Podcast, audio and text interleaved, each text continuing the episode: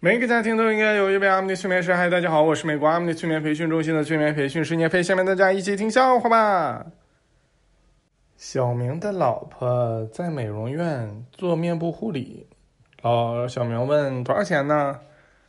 他老婆说统一价五十八块钱。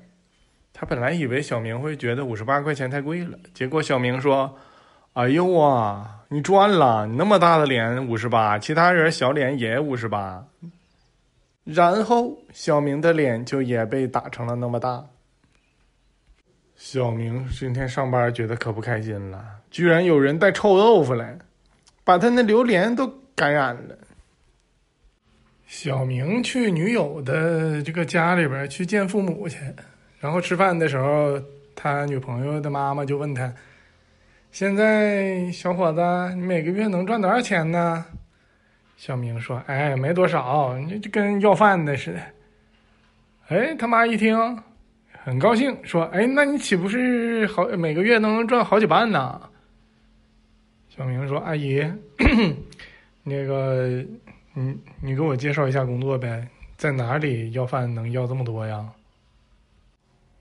小明家养了一只狗和一只猫，他就琢磨着呀，小鱼、小猫喜欢吃鱼，小狗喜欢吃肉，这咋整呢？得，给他俩做了一盘鱼香肉丝。小猫说：“你糊弄我呢，只有鱼香，没有鱼。”小狗说：“你糊弄我了吧？这哪是肉丝啊？这不就是豆腐吗？”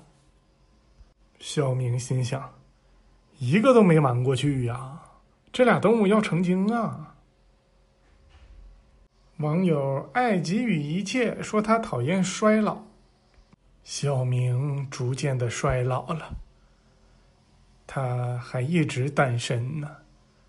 然后人家给他介绍对象，就问。你喜欢什么样的女孩啊？他说我也不知道啊。嗯，然后人家说，你就想一想，你之前喜欢的那些女生都有什么共同特征？小明想了想，说，他们的共同特征就是都不喜欢我呀。介绍对象，介绍对象的人说，你还是继续衰老下去吧。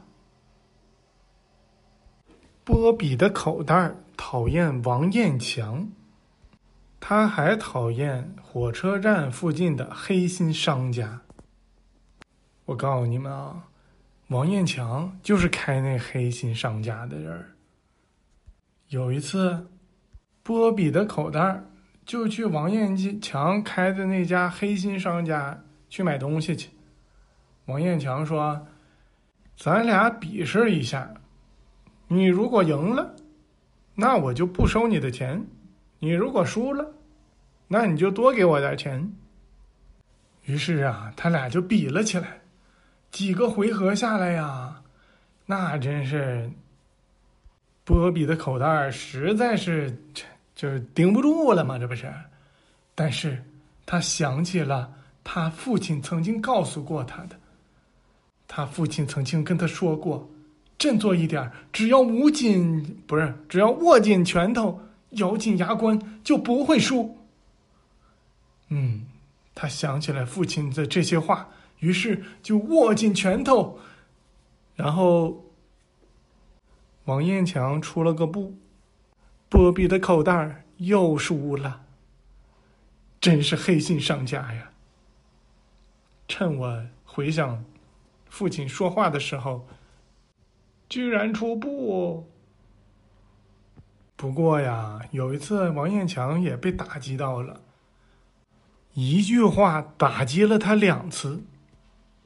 亲戚问他：“你已经单身这么久了，应该攒了不少钱吧？”